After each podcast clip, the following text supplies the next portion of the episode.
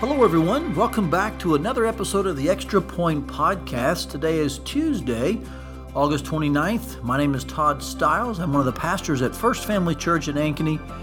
And what we do most every Tuesday here on the Extra Point Podcast is bring some extra insight, additional observation, or further application from the text um, in which we preached on the previous Sunday.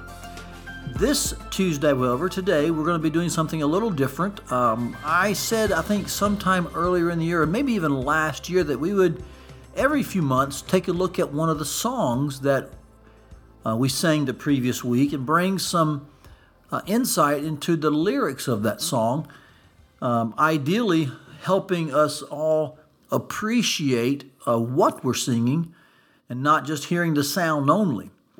And I am especially um, a fan of the song God of Abraham. I really enjoy that song. It's a song we sang Sunday. And while I'll not review all the lyrics for you, I would invite you, if you want to hear it, go to our YouTube channel. You can catch our full services there. I was so moved and am moved every time by the bridge in that song the words are pretty uh, simple. They're repetitive on purpose to add emphasis and to keep us thinking. But the words are these I know you'll never let go of me. And here's why I think that song is so beautiful because um, that refrain echoes the song's emphasis on God's faithfulness through the ages uh, across time into eternity, the consistency and dependability of God. Um, that song emphasizes that, and that refrain reminds us who it is that's holding on to whom. And let us be clear at this point it is God holding on to us. The song really um, rings the bell of Jude 24 and 25, which is one of my favorite verses as well. Uh, here are these verses.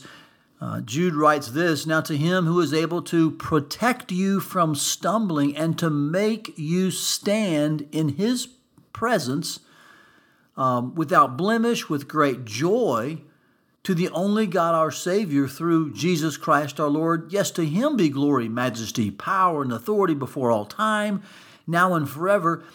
Uh, Jude here is saying it is God who holds unto us who keeps us from falling, who makes us stand, who brings us all the way safely home. It is God doing the work of preserving us, of holding on to us. And that's why I love that song so much because it rightly and correctly emphasizes the appropriate one who's doing the holding. It is God. Now, that does not mean that there isn't a sense in which we hold fast to our confession of faith. That's an actual quote from Scripture, and there are other verses, especially in Hebrews, that talk about uh, standing firm, holding fast, not moving. And so I'm in no way suggesting that there's not a response on our part to hold fast, to hold firmly. But let's be clear and let's be rejoicingly clear that the one doing the action of holding on to us so that we in turn hold on to him is our great God and Savior, Jesus Christ. He is holding on to us first and foremost.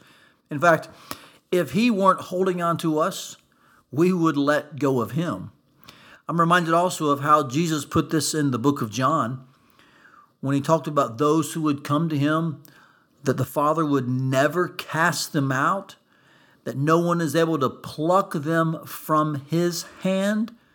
And so the sense of the metaphor there in John is that the Father is the one with the grip, God is the one with the secure hold on his people. And he's the one who will never let us fall He's the one who will never let us slip.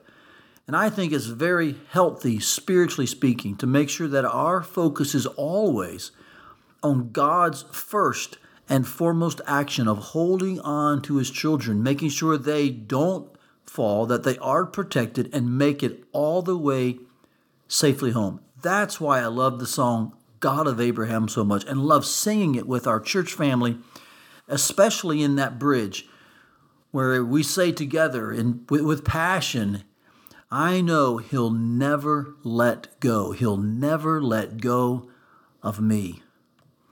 In closing, let me also address a, a question that came in in response to Sunday's message. Um, and I want to admit at the outset of this that I think I was less clear at the 1030 service than I was the 830 service.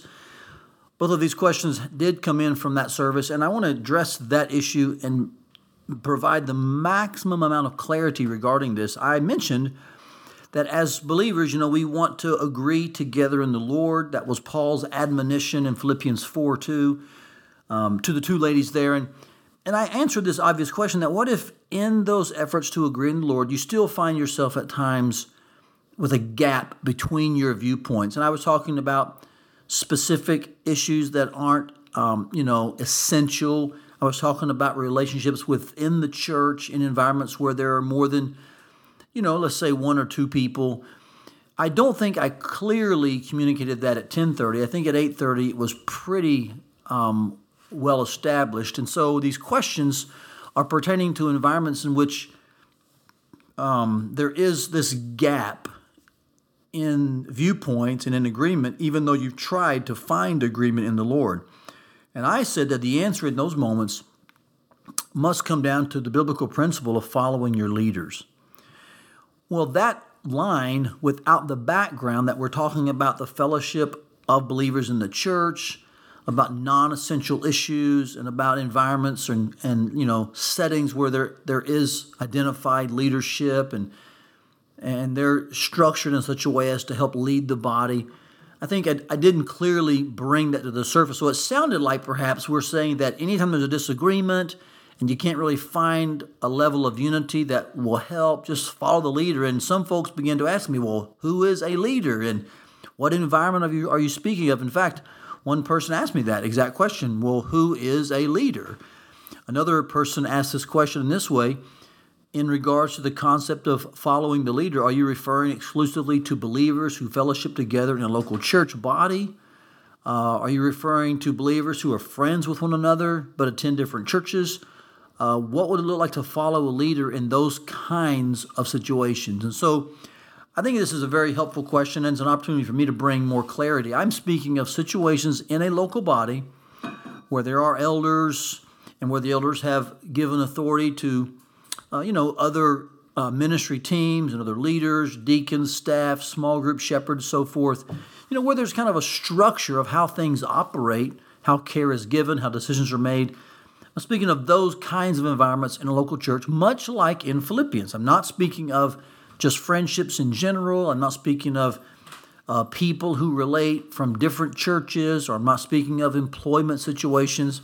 I think there are answers there in regards to what you do when there is disagreement, but that's not what the text is referring to. And I don't want to be vague here or, or perhaps uh, you know provide answers that I think the text does not address. I'm speaking when I say follow the leader of how you can still maintain unity even when there is a certain level of disagreement. When you've worked hard to agree in the Lord, but you still find a gap in your viewpoints and your perspectives, and you're not sure how to navigate the gap. You, so you simply don't agree. When that occurs in a local church, and more than you know two are involved, let's say, or even if two are involved and they're in a small group or part of a ministry team or in the church in general, I think the biblical answer is to follow the leader. Someone has to make a call, and then that call gets humbly communicated, and then those who hear it need to humbly follow their leaders.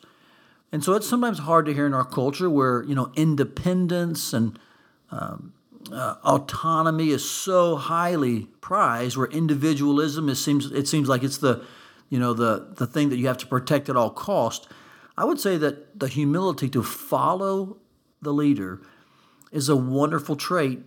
And you can often find uh, the mature ones in a body because you can see who, even in times of disagreement, and these are on non gospel issues, these are on preference matters, the people who can still say, I don't quite see it that way, or I wish it hadn't gone that way. I don't think that's the best decision, but it's not my call to make, and I'll humbly follow anyway. I think those are the mature people. And I think the Bible lays that out for us that often that is the hardest thing to do. In fact, I've said this before, I said it Sunday, and I've said it for years. Often following is harder than leading. And so, to answer these questions, to bring the most amount of clarity, to, to make sure that we've kind of, uh, you know, wiped the surface clean from maybe any kind of 1030 confusion, just know that I was speaking in regards to environments in the local church in which there is a body of elders and they have, I know, structured other systems and situations where there is proper authority. And so, in those times when there just isn't uh, an ability to reach you know, exact or perfect harmony and agreement, often then we have to ask our leaders or the leader, what should we do? And in that case, once they communicate the best decision for the body at large, we have to have the humility to follow the leader. That's one of the ways we continue to fight for the joy of each other and live in the joy of gospel partnership, which is really the overarching theme of Philippians. So, just some further insight there on those questions. It did relate to a specific context. My apologies for not being ultra clear at 10:30. Uh, if you'd like to hear the perhaps message in its better uh, uh clarity, go to the 8:30 service on our podcast uh, or on our YouTube channel. You'll be able to hear it there, and perhaps it will even bring further clarity. Thanks for listening today, and I hope to catch you again next week on the Extra Point Podcast.